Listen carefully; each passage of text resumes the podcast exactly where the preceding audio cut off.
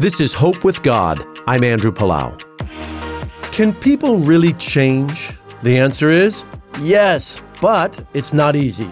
Often we aren't motivated to change unless we have to, because personal growth means giving something up.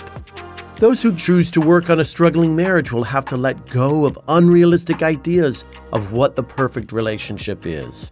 But whatever we need to surrender in order to follow God's ways, He's worth it.